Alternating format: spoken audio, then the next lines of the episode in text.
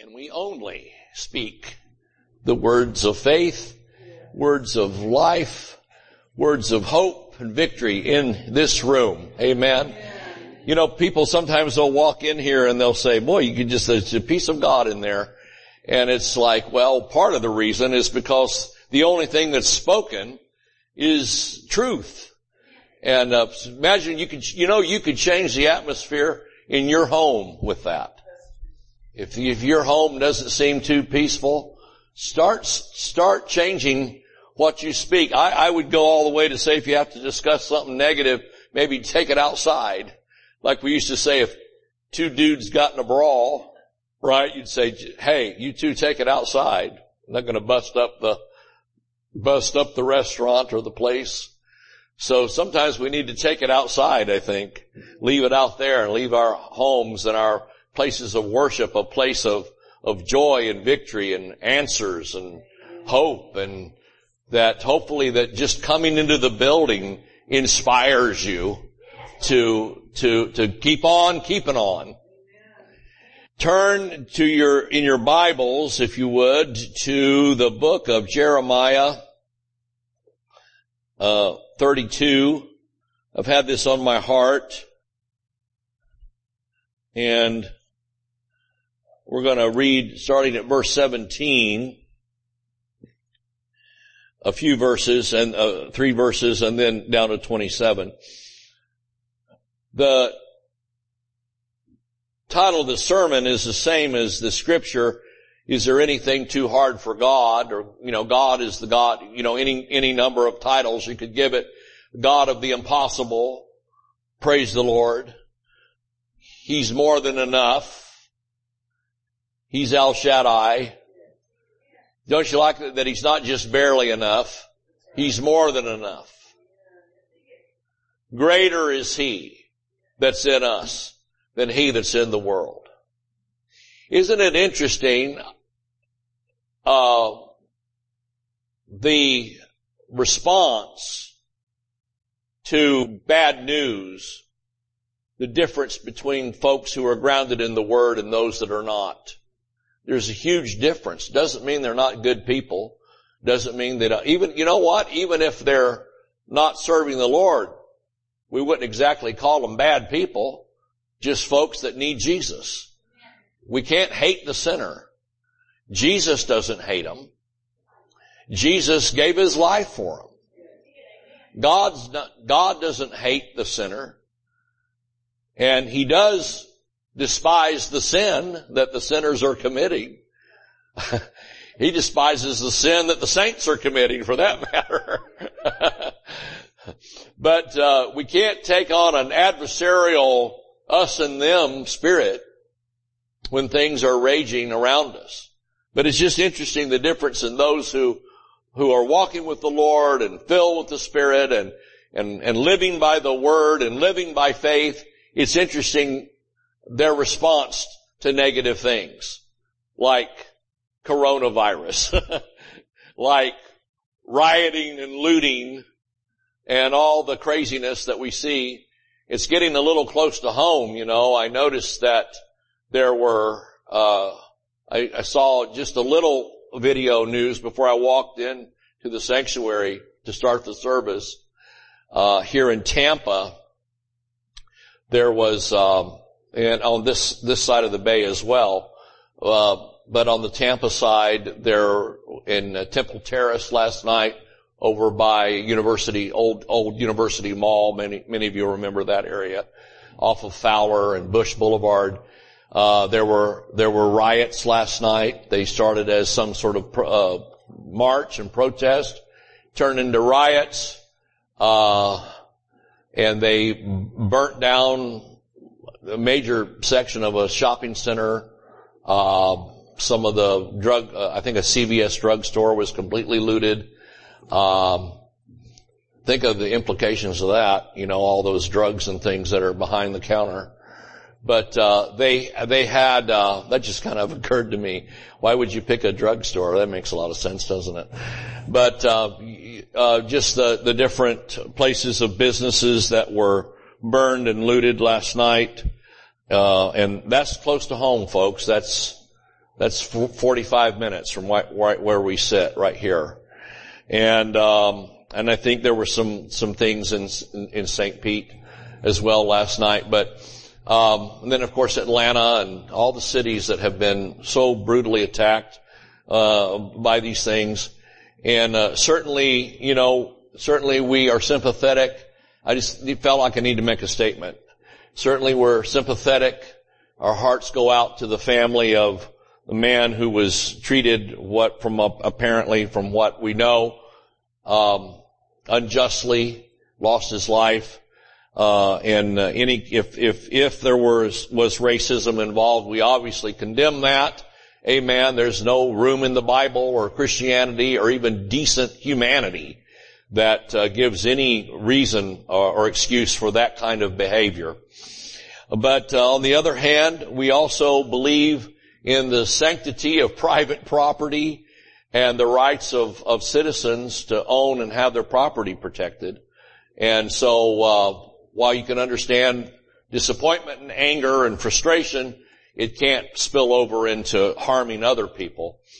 Um, they were in California. They were breaking car windows and dragging people literally out of their cars onto the street and beating the snot out of them. And so, um, you know, this, this, this violent thing that's reared its head needs to be stopped in Jesus' name. And so tonight at five o'clock, you know, we're going to be addressing some of these things in prayer, okay? We're not going to just talk about it and say how awful it is. Okay, we got that part. But we're going to pray against the spirit of violence uh, in our nation that is raging right now, and we we feel there's some things behind it. But we're not going to turn the pulpit into a place for conspiracy theories or anything else. We're going to address things from the Word and from the Spirit. Amen. And um, move forward. And boy, is it ever time for the churches to start re-meeting and having service and praying prayers and make and decreeing and declaring things. So uh, let's just do that right now in the name of Jesus we come against this spirit of confusion, this spirit of strife, this spirit of division, of, of racism and all the things that are uh, fueling this. And we know there's political forces and uh, even money behind some of it. But in the name of Jesus, we take authority as a local church in this area in, in, and where it's happening in our own community. In Jesus' name, we declare this to stop. You bow your knee to the name of Jesus. You bow your spirit of strife, spirit of confusion, spirit of riot and riotousness. Bow your knee to the name of Jesus. This spirit of hatred and murder, even class warfare, we command it to stop in Jesus' name and thank you, Lord, that the voice of the church and the voice of the truth and of the Spirit of God will rise up and our leaders, Lord, will be emboldened and empowered and know just what to do to bring things into order in Jesus' name. Father, we thank you. Uh, we pray for the families of people that have been affected this week over these issues and even the the, uh, the, that horrible, uh, pandemic. In Jesus' name, Lord, we pray for the nation of Brazil, where the pandemic just seems to be raging right now. We have many friends and many believers there that we know, and we, we stand in the gap for them in Jesus' name. And we intercede for them in the name of Jesus. And Lord, if there's any fear or any, uh, uh, uncertainty in our own congregation, we take authority over that too. For God has not given us the spirit of fear, but of power, love, and a sound mind. And we thank you, Lord, that we, we, we claim a hedge of protection around our properties, around the church property, around the, our homes and businesses, places where we go to eat, places where we shop, places where we where we uh, do things in Jesus' name. We claim protection in the name of Jesus. Amen. Thank you, Lord. All right, let's read this. Jeremiah 32.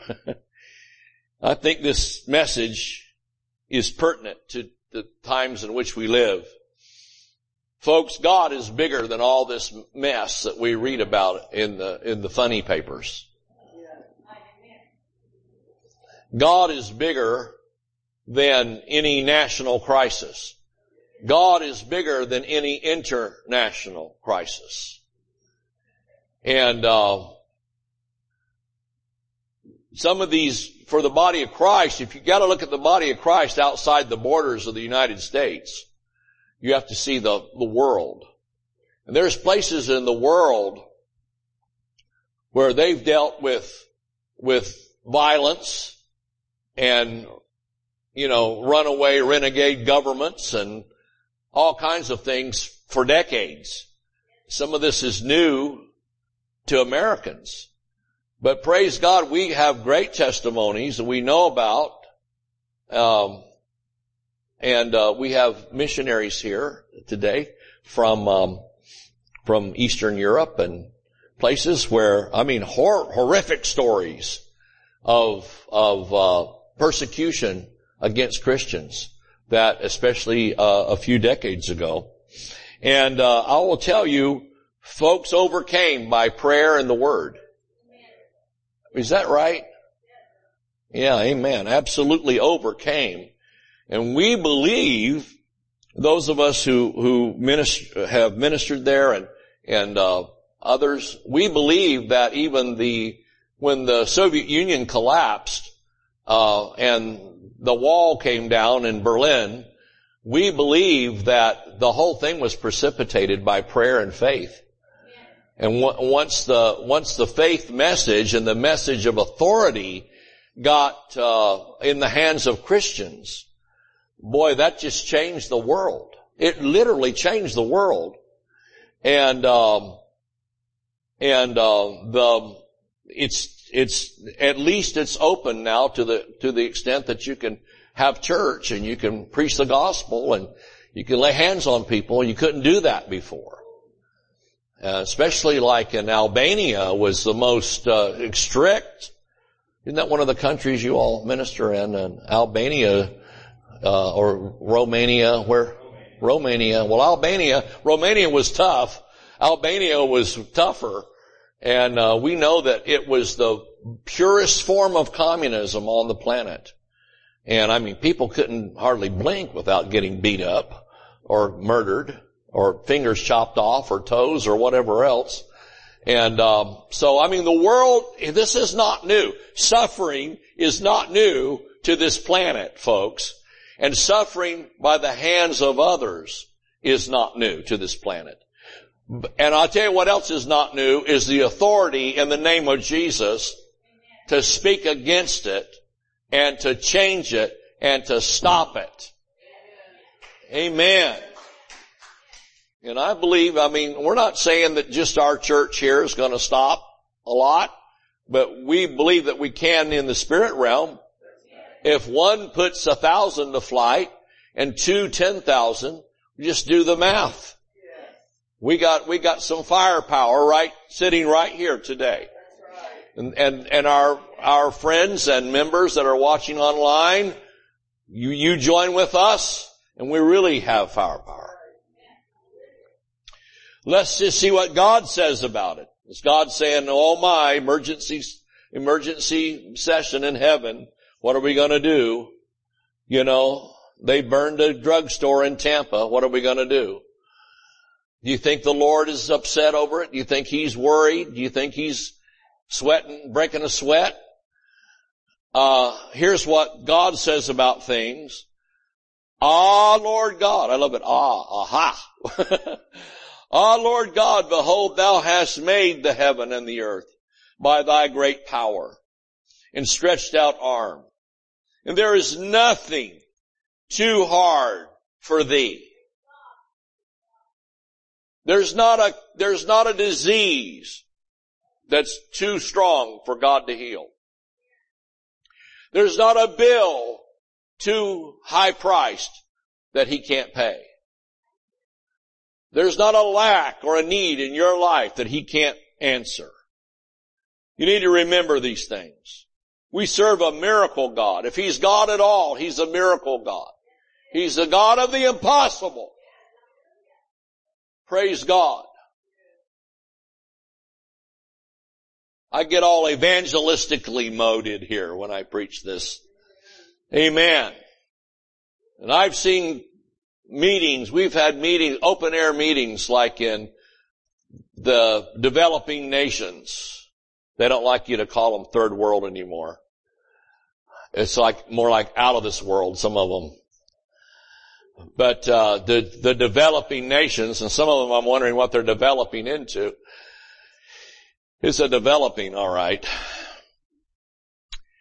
But I've preached in places where you can't imagine the condition and the, the number, you know, of, of, uh, of, uh, of the, of homelessness, of, uh, not only homelessness, but just the, the uh, problem with, uh, how many people are sick and suffering, where they've literally brought folks that look like they were dying on a cot and just laid them on the ground in front of the place. We were in India one time and there was a man that I best describe as the, the madman of Gadara. And, uh, I mean, he was probably 35 years old. He would have been completely naked except for somebody, you know, kind of pinned a little piece of cloth around his waist, uh, to, to, uh, hide his, his nakedness. And he's literally chained to the back of the fence of the, of the field where we're holding the meeting in India. There were 75,000 people on that field. Um, there had been a Catholic church and a convent in that area. Uh, and it was the last Christian thing that was built, and that was 300 years ago. But they were still going. They still were sending, the Vatican was still sending people down there. And they sort of just compounded themselves in found out the nuns had gotten together and prayed for a revival in their area. It was down near the Sri Lankan border, Indian and Sri Lankan border. And, um, so, um, the, do, do we have an issue? Um, okay. Okay. Um, so the, the um, nuns had prayed for a revival. Uh, was, you know, a group, maybe like 60 of them, these nuns, in an order. And so the man I was working with, Brother Jerry Odell, who had been T.L. Osborn's uh, crusade director and son-in-law for about 20 years, I was working with him. We went down and did this crusade. The place was called Ramnad, India. And we were down there and we had it on the beach and they had the beach, uh, the, the place where the beach was, the, or the field where it was that wasn't very nice ground for sitting. People sit right on the ground there. Those nuns, weeks before the meeting, they started carrying sand in buckets out to the field to make a nice place for the crusade. They they filled a field of sand in buckets. Nuns with their habits on the whole thing, praying for revival in their town. And like I said, we had about 75,000 people a night come out there. Hindus, Muslims, and heathens all accepted the gospel and got saved. We had miracles that were just seemingly unbelievable like shocking miracles. In fact, one we have on video, I'll have to find it and show it to you sometime. There was a woman who came after we prayed. You, you don't lay hands on that crowd because where would you start and stop? So you pray a mass prayer and just ask God to touch each one and then take testimonies. This woman came up, she had, she had eyeballs that had no color in them whatsoever. It was the strangest thing. It looked like two ping pong balls. They're white. She couldn't see. She was born this way, blind. I mean, she came up to the platform and she said that she could see. Even though there was no color, no, no cornea, no retina, you couldn't see anything, uh, no pupils. And she said she could see, and so we held up fingers and counting and so that we could test it. And yes, sure enough, she could see. But as she stood there and testified, and Brother Jerry uh, described it as uh, like a ship coming through the fog. All of a sudden we looked and, and the color, brown eyes, the color began to come into her eyes. You could see the pupils. You could see the color. And she had beautiful brown Indian eyes. Hallelujah. The madman of Gadara at that meeting was literally so demonized and so crazy that they had to, they brought him to the meeting in hopes of, of deliverance. Now the Catholic, they have an office in the Catholic Church called, um, the, uh, an evangelist. You can actually be a Catholic evangelist. And so they had the Catholic evangelist and then they had, and he was excited, and the nuns, they, the, the bishop over that whole, you know, complex there, he was against the meeting from day one. He was, these people are not Catholic. They're not authorized. They're going to pray pagan prayers, you know, all that. So he was against the whole thing. And he was sitting on the platform because he's the bishop. He's going to sit there. And uh, he's sitting on the platform and when he saw the miracles, now, you know, obviously the, the bishop is, is European. He's, I mean, he's either Italian or Spanish or what something. But he's sitting there and he's watching and when he saw the first miracles with his own eyes, he went under the platform and knelt and cried and prayed and with tears and repented and said, Lord, forgive me. These are truly people of God. This is a great testimony, isn't it? The madman of anyway, it was so cool because you know the cat we gave we found some chairs and gave the nuns a special section since they had prayed in the meeting and brought in the sand. So I looked and I thought, these nuns are stuck down here at the ends, literally ends of the earth in this 300 year old monastery and con- convent. And they're down here and somehow they got together in prayer and have facilitated a revival. And, and we looked at them and I don't know when they became charismatic nuns, but it happened during the meeting. The nuns are over here clapping along, singing our little Pentecostal songs, you know, praising the Lord. And I looked and that crazy that crazy Catholic evangelist had really gotten a touch and he was dancing all the way across the front. And the bishop who had been frowning was at least smiling. So God was moving. This was so cool. I can't tell you how cool this was. So the madman of Gadara, the perfect meeting for him to get delivered in, don't you think? So he's in the back of the, of the property because there was some kind of a split rail fence there, some posts. And they literally brought pretty heavy chains because these people, they are demonized. They get, they get pretty strong on you. You know, so he's literally chained to that back fence. I noticed him when I walked in to the, to the field. I noticed him out of the corner of my eye and I thought, oh boy, there's a, there's a case. So he's there chained against the, the wall, literally. And we don't, we don't try to go, you know, do something special for each one. We just depend on the gospel and that the gospel will set the captives free. We declare it. We was preaching, Brother Jerry and myself, we're preaching the gospel out there, and uh, we have the testimony line.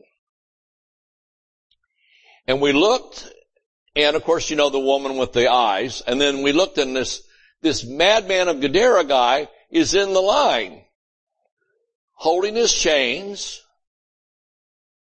and, you know, he's still always, always got on this little loincloth, and he come, and he's just filthy dirty, you can imagine, he just, he said he would break loose and just go out into the woods and scream like a hyena all night.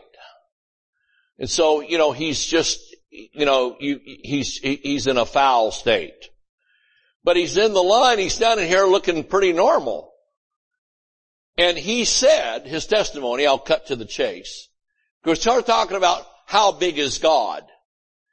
See, you think you got problems. About that guy? And they said those that were with him to testify that they said this man has been crazy his whole adult life. He lost his mind. He started worshiping demons. He entertained them. They came into him. He's crazy. He's crazed with it. And they said for the first time, and his parents about killing them, trying to keep him restrained and in the house. And um, he said that when you got to the point when you, when you preached Jesus and you took authority in the name of Jesus from the platform over all demons tormenting, he said, I heard the name of Jesus and I said in my side myself, Jesus help me. And instantly he was delivered. Now, his story was, see here he is chained to the back fence but he's delivered. So he politely asked those that were with him, he, said, I've received a deliverance. I'm, I'm free from the demons. Please take the chain off so I can go get in the prayer line, the testimony line. So they walked with him. They were kind of looking at him out of the corner of their eye, you know. But sure enough, he came up there and he says, I've been crazy for my entire adult life. I'm 33, I think, years old uh, 35, something like that, and he said, uh, and and I, I have I have been set free by Jesus, and I'm going to follow him the rest of my life. Now the next night, he came to the meeting, and we didn't recognize him. He got in the line again, and he said, "I just wanted to show you what God has done for me." He got in the line. He was completely clean. His hair was fixed. He had shaven. Amen. He had on clean, normal clothes, and he spoke articulately. God completely delivered this man. In that same meeting, there was a man that was kind of running the town. He was a, like a terrorist. And he was running the town. You, are, are you interested in these stories? He's running the town. Like running it. And, uh, he's demonized, but his is controlled, you know. He's using his demons to run things. The police were afraid of him. The police would come to arrest him for crimes and he would beat up the police and run the police off. Well, he had some spiritual skills that were not savory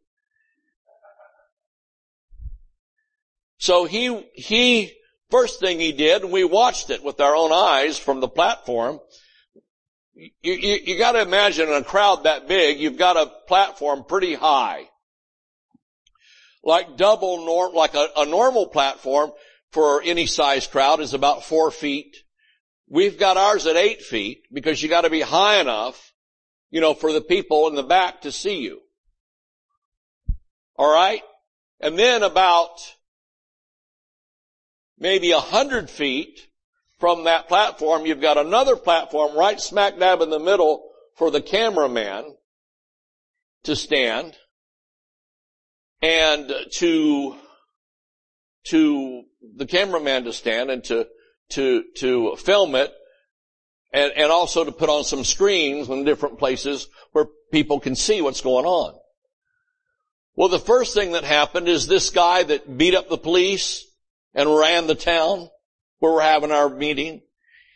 He gets up there on the, uh, he gets near the camera platform and levitates like this, straight up off the ground. Hangs in midair for just a second and then moves over onto the platform and stands in front of the sound man. Well, the sound man about had a heart attack. I mean, he was like, holy smokes. How weird is this? All things are possible in India, let me tell you. And, and he levitates. And he gets up there and he says, I want to say something, give me a microphone. Well, the sound man said, no, we're not going to give you the microphone because, you know, it's not, this is not a free for all. You know, you know, that needs to be learned in some churches where everybody just stands up and says whatever they want you know, at any given time. Well, it's not a free for all. It's not a, it's not a take a number. Amen. I'm not talking about testimonies and praising the Lord, but I'm talking about just take over the meeting. You know, I've been in meetings where, you know, you're there to hear the preacher and then somebody else takes over the meeting and takes it over. And that's, that's out of order. That's not the Holy Spirit. The Holy Spirit is not the author of confusion. That would be the devil, isn't it? To, to do things like that. I'm talking about during the sermon, you know, you know what I mean. So, uh, but we've had that happen, and uh, we we've had to deal with with with some of that. But what I wanted to tell you is this guy wants the microphone, and uh, I've seen that happen. I mean, I've seen that happen with in in Brother Copeland's meetings, where where one person in particular will rush the rush, rush the platform and take the mic right out of his hand and change the direction of the meeting. And I'm thinking, that is not God. You know, and of course, you know, a lot of charismatics, they, they don't want anything controlled. They don't want anything in order in the name of quenching the spirit. But certain spirits need to be quenched. Amen? If it's, if it's something that's, that's attacking what the spirit, uh, spirit of God is saying. It's really the spirit of Antichrist. Well, at any rate, uh, this guy wants a microphone. This demon possessed guy wants the microphone. And he said, no, you can't have one. He says, well, I'll just go take the platform. So he wanders through the crowd, like I said, about a hundred feet through the middle, pushing people, shoving them. He's just as rude as crude can be. I mean, just elbowing and shoving and slapping. And he gets up to the front and we look and Brother Jerry and I are standing here on the edge of the platform to conduct the service. And all of a sudden he levitates and hangs in midair in front of us and comes on the platform. And Jerry says, what do you want? And he said, uh, he didn't know what to do because we're supposed to be spooked. Brother Jerry said, I rebuke you in the name of Jesus. Get off of my platform. And he got off. And when we prayed the prayer, he accepted Christ and he got delivered. Well, we found out that some of his ways had not quite been mended because the next night we found out that he went from house to house throwing people out of their house to come to the meeting. It's called forced evangelism. So he went, he, he needed a good pastor for a few years, don't you think, to take some of the rough edges off. But uh, he used to beat them up for the devil. Now he's beating them up for Jesus, but he needs to stop beating them up. But uh, at least it's kind of going in a little better direction. You like those testimonies? Hallelujah. I got a picture of that madman of Gadara guy. I'll have to look and find that and show you that. How many would like to see? You know, I, I should put together like a DVD or something of some of our uh, exploits through the years and let you see what the Lord has done. Because, you know, it just, it's amazing. I look back at it and it's just absolutely amazing. Um, what, what, what has been accomplished. Um, just one more. Can you, ha- can you handle one more testimony? We'll read our scriptures. Uh, Brother Rosey Grier and I, we did tent meetings for 10 years in the United States. And, uh, we had our tent up in Watts in Los Angeles. I thought if you could have a revival there, you could have it anywhere. So, uh, it was, we were, our tent up was up at 103rd and Compton. And, um, we had a tent revival and that year we named it good, good news, good news for Watts or something like that. And, uh, this woman came through, um, African American woman comes through and, uh, young, I think she said she was 28 years old. And, uh, some of our helpers and all that were out there, she came by and they said, would you like to come to the tent meeting? And she said, of course it's all open air. We got the flaps up and the music going and the lights and, you know, and uh, flashing signs and everything else we could get. We actually rented from Hollywood, which was across town. We actually rented those premiere lights, like you, you like you rent to, for a movie premiere, you know, that shine into the sky, like at Grauman's, you know, Chinese, like that. And uh, we rent. We found the company that has those, and they came out. We paid money to have those at night going, so the whole community could see what we were doing. Well, anyway, she comes by and, uh, she looks pretty, pretty beat up, pretty forlorn. Uh, life had not been kind to her. And she came by and uh, she said, what is this? And they said, this is the good news meeting. And she said, Lord, I could use some good news. All I've had is bad news. Don't you love that? So they said, well, come on into the meeting. She says, well, I'm on my way to court ordered drug rehab. Gotta go. Said I gave birth just a week ago to my baby and the baby's addicted to crack. Because I did crack during the whole time with the baby. The baby's okay. It's a miracle wasn't deformed. But, uh, the baby's on crack and they're trying to, you know, methadone it off, you know, some way. Save the baby. Well, in that deal, you know, the, uh, health and human services people get involved, family uh, agency, and they said, we're going to temporarily re- take your baby away. It's going to be a ward of the state, and you, and you can maybe get your baby back, but if you'll go to drug rehab and show the certificate and show that you're clean, you know, and so many testings, then we'll give you your baby back. And she says, I don't know if I can do this or not. She says, you know what? I, I'll, uh, I'll go to the drug rehab, check in and, and, and, uh, they, they, it was just for a test. And then I'm going to come back and stay for the tent meeting. So she walked on across our property, went to the drug rehab, came back, the meeting was starting by then. And she came and she said, uh, she wanted to be saved. saved. We gave the altar call. She came down. She got saved. Long story short. She got saved, filled with the Holy Ghost, delivered, delivered from drugs instantly. Do you know what a miracle that is? Huge, crack addict. Now, the medical field people will tell you nobody comes out of crack addict naturally. So, but with God all things are possible. Do we believe this that we preach or no? Well, she went and got tested. Long story short, here, I'll tell it the way it happened.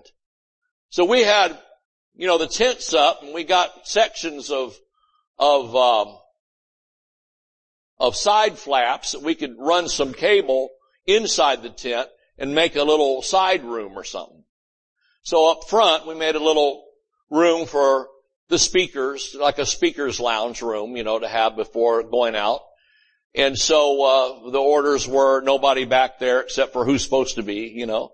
And, uh, so we had a couple of ushers and people and they came and said, uh, to Rosey Grier and myself, said, um, there's a young lady that wants to speak with you. Now this is the last night of the meeting. Wants to speak with you. And we said, okay they brought this beautiful black woman. Her hair was fixed nice. She had on normal clothes, clean. She had her clothes the, uh, the first night on Monday. Didn't look so great. She looks completely normal and is smiling. And we thought, oh, a member of the Sunday school class has appeared. And she walks up and she says, y'all don't remember me, do you? And we said, well, we probably should, but we don't, sorry, just to be honest. And she says, well, I was the one on the way to drug rehab. Let me tell you what's happened this week. She says, when I went for the test, they couldn't find any trace of crack cocaine in my body. When they tested my baby, my baby was instantly cured and healed. And I've met with social services and they said they're going to fast track and give me my baby back. And she says, I, I have housing and I have a job starting next week. This all happened in five days. Well, we put her on the platform to tell her testimony. I thought, well, that'll start the meeting off on a right note, won't it? Praise the Lord. You always thank God for a really good testimony, don't you? You know, help, help things along. Anyway, this is the God we serve. Amen. Where did we stop? Oh, at 17. We didn't get far, did we? There is nothing too hard for thee.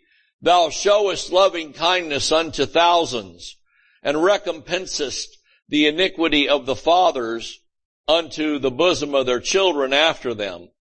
Boy, I'm claiming that one.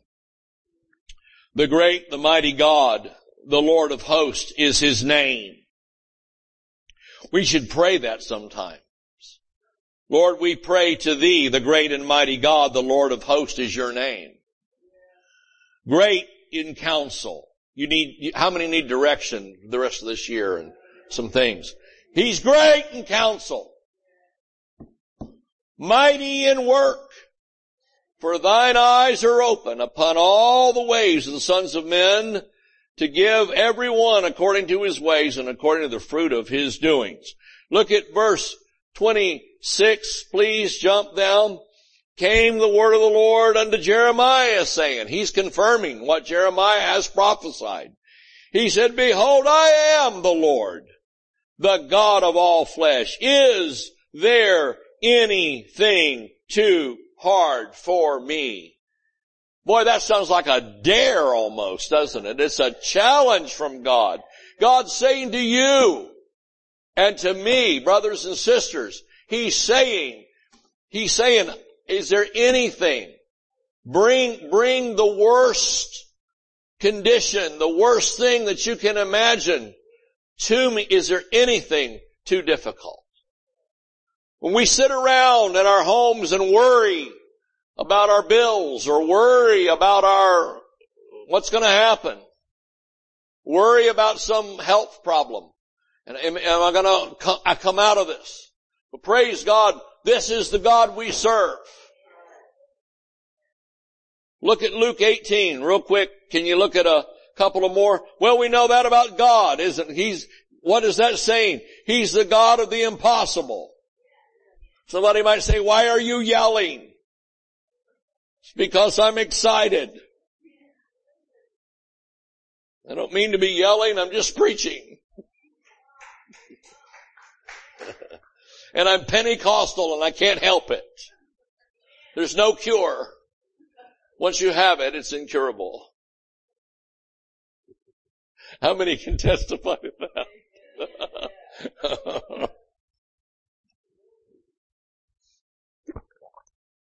he, he preached so hard to knock the water bottle over. My dad used to say, any preacher that's worth his weight in salt will fight bees when he preaches. You know, my dad said that when he was a little boy down in South Georgia, they're always looking for something to do out on the farm, you know. And he says, one of the things we could do is find a bumblebee nest. Cause you know, bumblebees are big enough you can see them coming. And he said we'd get a bat, we'd make a bat out of a piece of board, you know, like a one by six, and we'd cut it out and make, carve it out and make a bat. And he said then one of us would go, he said uh, me and his, he and his brothers, my uncles, they'd stand there with their bat and my dad was, was small uh, uh, in in stature and and agile, he'd climb up a he they'd find a a bee's nest up in a tree, and he'd go up there and shake the shake the nest, make the bees mad. And he said, if you make bumblebees mad, they'll chase you. So he says he'd make the bumblebees mad and then he'd run like the wind to get away and then the brothers, when the bees would come, they'd bat and see how many bees they could knock out. He said, so eventually they have two bats and he said they're going like this the whole time, trying to bat the bees. So it's called bee fighting. So my dad said any preacher worth his weight in salt will do a little bee fighting, you know. You get so excited, you start waving your arms both ways. Hallelujah. So I think I inherited a little bee fighting. And got us a good platform. It's made out of lumber, so you, when you stomp on it, you can hear it. Amen. We teach these Latinos to stop pouring concrete for their uh, for their platforms because you can't stomp on them. So you know y'all need some lumber up here so you can be heard. Amen. You preach all over Central and South America, everything's poured concrete. The roof is poured concrete. Let me tell you, everything. Luke uh, 18. Um, this is the story. We won't read the whole thing of this rich man that that uh, is trying to get justified through the law. Jesus said to him, the truth is, you know, thou lackest one thing. And the story there is, you'll always lack one thing. The thing that he lacked, though, was big. And that is, he lacked faith because Jesus said, give away everything you have and follow me and, and you'll receive in this life a hundredfold return. And so the guy said he couldn't do that. He couldn't release that. So he never really knew true prosperity. He had some money. He had some things, but he didn't know true prosperity. You won't know true prosperity until you learn to trust the Lord. Amen. And so, uh, that's what that story's really about. It's not about giving up everything. It's not about, uh, something extreme, but it's really that. But he finally said, uh, I want you to look at verse uh, uh, 23. When he had heard this, Jesus told him what to do. He was very sorrowful, for he was very rich. When Jesus saw that he was very sorrowful, he said, How hardly shall they that have riches enter into the kingdom of God? For it is easier for a camel to go through the needle's eye which is a, which is a short gate, by the way, in the gate in Jerusalem. It's not a sewing needle, just so you know.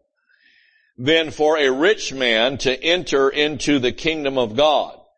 And they heard it said, who then can be saved? In other words, can it only be people up to a certain income level and then after that they're screwed? They just have to go to hell. Is that what they're saying? And that's what he's asking.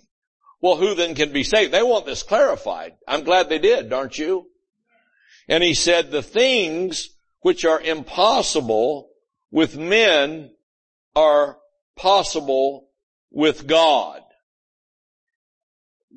Then Peter said, Lo, we have left all and followed thee. In other words, what have, what have we got to show for it? And he said unto them, Verily I say unto you, there is no man that hath left houses or parents, or children or wife uh, or brethren for the kingdom of God's sakes, who shall not receive manifold, it says here a hundredfold, it says in John, more in this present time and in this world to come life everlasting. Now, um, also in John, we have a clarification where Jesus said it's those who trust in riches that are the problem, not having them. So you can't use this as a pro-poverty scripture. Amen. Jesus is not advocating poverty for all. Praise the Lord. That would be maybe some presidential candidate, which whose name we won't mention. Poverty for all. Everybody's equal. But uh, that uh, is not what Jesus is saying there. You can see what he said. He said, it's hard for the wealthy to, to come into the kingdom because they're dependent on their wealth. Well, what's the answer? Get rid of their wealth? No, the answer is, is having faith in God. And God, and Jesus said, with men it's impossible. You can't cure it through the natural. but you can cure it through the Spirit. Amen. All of our, all of our salvation experiences here, folks, each one of us is a spiritual experience. It is not natural.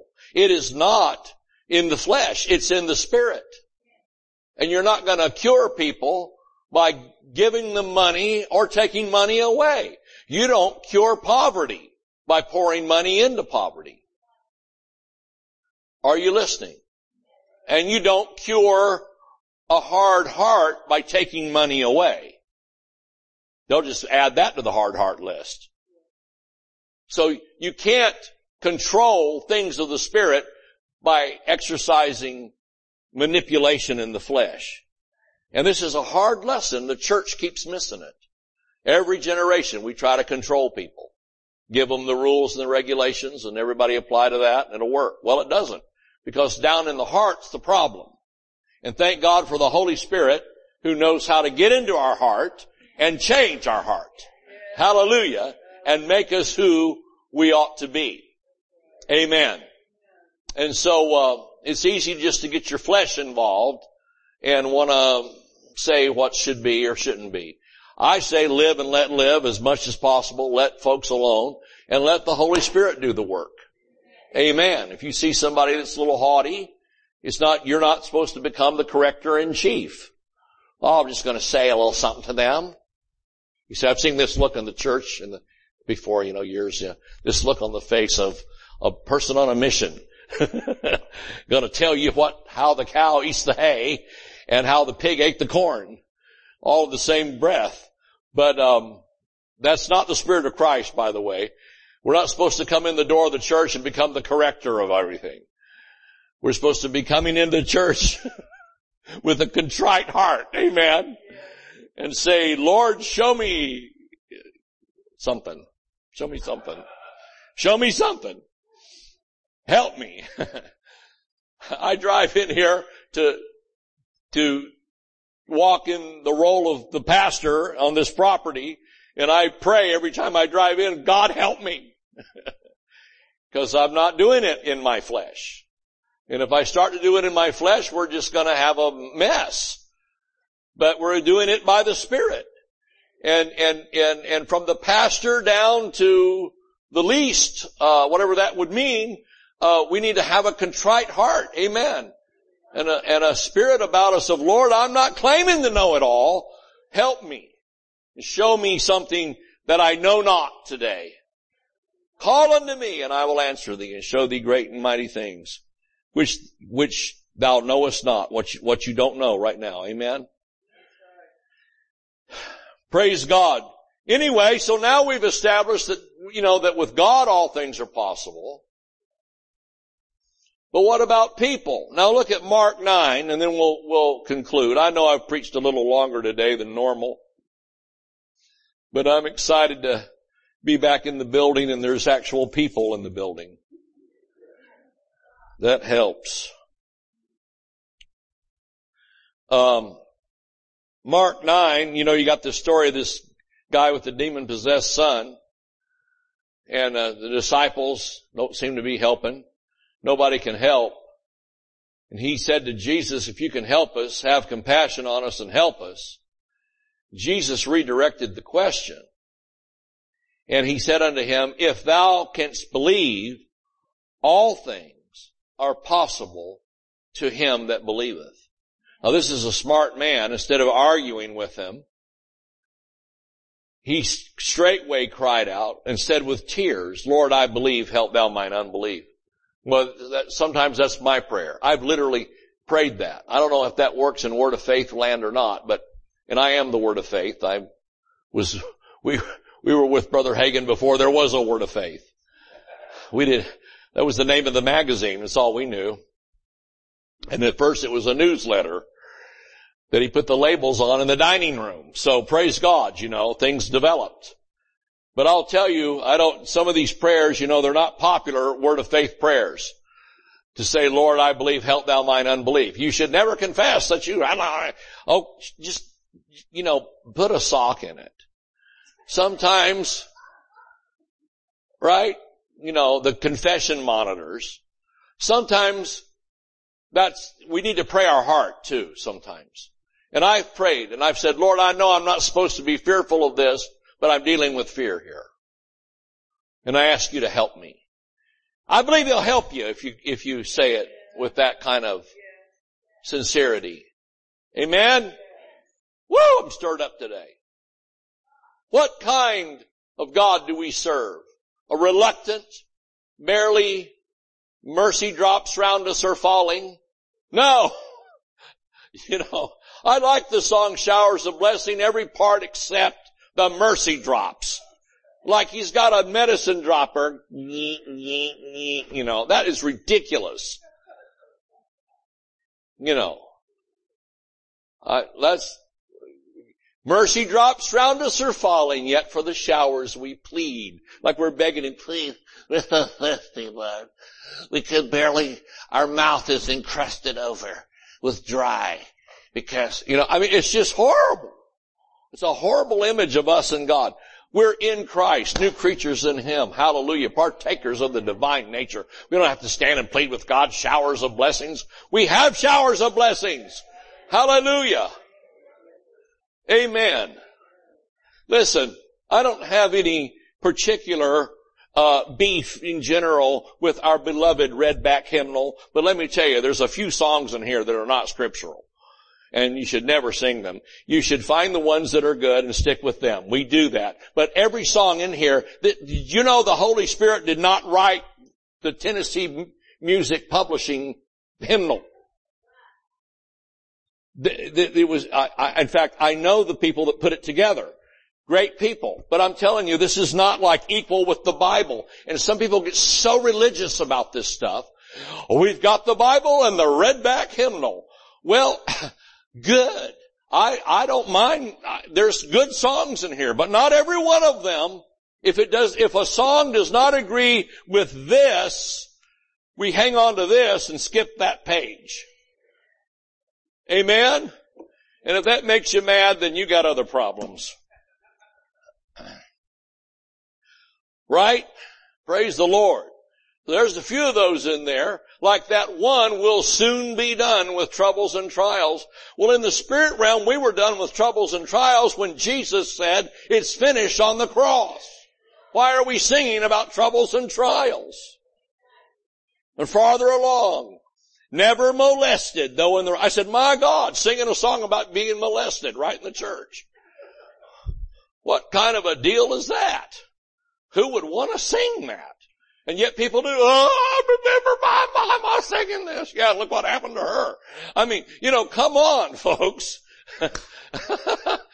See, you know, just because something, you know, is nostalgic or brings you back to another place, fine. But, you know, we cannot just throw the Bible out and just go with whatever seemed to work. And, well, it worked in 1943, so let's do it. No. I tell you what I do not want in my house is my great grandmother's wringer washer, automatic wringer washer. You say, well, if it was good enough for grandma, it's good enough. That washer, she, I could hear that washer. I'd come up to her house. I could hear it going from the street corner. The whole house would shake and it would dance until the plug was the only thing tethering it. It would dance all over the back porch doing its thing. And then I'm thinking, and she hit that wringer thing and here they go. And I'm thinking, I, I just had nightmares about getting fed into that, you know, just like catches your arm and then you can't stop, you know. But yeah, well, that's was the way grandma believed. Well, you know, they walked in the light of what they had. Bless God, bless them. Amen. But we don't have to go back and ignore better revelation Better meaning that it's just, it's, it, it's truth that we've learned. Amen? I believe that we're, God is the church of God, the church, and meaning all the church, is progressing. I don't mean the church of God of Cleveland, Tennessee. I mean the church of God of the Lord, universal church, is progressing in revelation and in knowledge. Listen, we got Pentecostal churches today that are preaching a message of faith and authority and divine healing that they rejected 30 years ago. And now they act like they found something brand new. And you're going, my Lord, you know, we were doing that back when you were calling us names, sticking your tongue out at us and mocking us, calling us name it and claim it, blab it and grab it. But praise God, I'm not going to throw a stone at them. Praise God, at least they're walking in it now. Amen. Hallelujah. That's better than, than it was. And so we, I, I'm hoping that by this time next year that we all know more than we know now. I want to go deeper with God. And I want to go higher with the Spirit. And know more than I know now. How about you? Do you want to know? Let's remain teachable and open so that we can learn and continually grow in the things of God. I gotta shut up. I can't stop. Somebody help me. Like my daughter Tinley, she was in the car one time, little girl about three years old, and she's singing God Bless America, and she got to that part, you know, where it's, uh, God bless America, my home, sweet home. God bless America. And then she forgot the end, which is my home, sweet home. But she would go to the repeat part, and she kept singing it, and singing it, and singing it, and finally she said, somebody help me. She couldn't get out of the song. so uh, my wife helped her to get out of the song. Oh, thank God, she said, I thought it would never end. Sometimes I'm preaching, it's like somebody help me. I can't stop preaching. Ah! Anyway, they cast the devil out of this dude, thank the Lord. Mark 9. And he was better. But I like it where it says, with, with all things are possible to him. We know that all, any church in town, there's a Catholic church sitting right over here, others, there, are any church in town would agree that with God all things are possible. Any church in town would agree that with Jesus all things are possible. But when it comes to the believer, that's another question. Depends on who you're talking to. But thank God the same Bible that tells us that with God all things are possible tells us that with the believer all things are possible. There's where kind of you separate some things there. And I believe that if you'll use your faith and use your authority and decree things, come on folks, we're not just pushovers. decree. Like, you know, you know, people love to decree things like, for, as for me and my house, we'll serve the Lord. They'll get a plaque, put it on the door. That's great. But you can decree, because, if you can decree that, you can decree, no weapon formed against me will prosper.